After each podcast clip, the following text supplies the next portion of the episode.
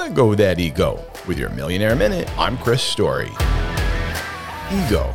Some call this edging God out. You think of that arrogant superstar or superior PhD as being egoic, right? So full of themselves, always the smartest person in the room or the most beautiful person. The people you least suspect, though, sometimes are the most crippled by ego. Talking about the pessimists, the ones who sit on the sidelines, sniping at those who do because they're afraid to. They're so full of ego, they won't even try for fear of that failure. Ego keeps them from living their dreams, turning their life into a quiet nightmare. From the files of the Backyard Millionaire, I'm Chris Story. Millionaire Minute is brought to you by Ulmer's Drug and Hardware, your home for health, hardware, and everything else, helping you live your best life since 1977. From our family to yours, Ulmer's Drug and Hardware.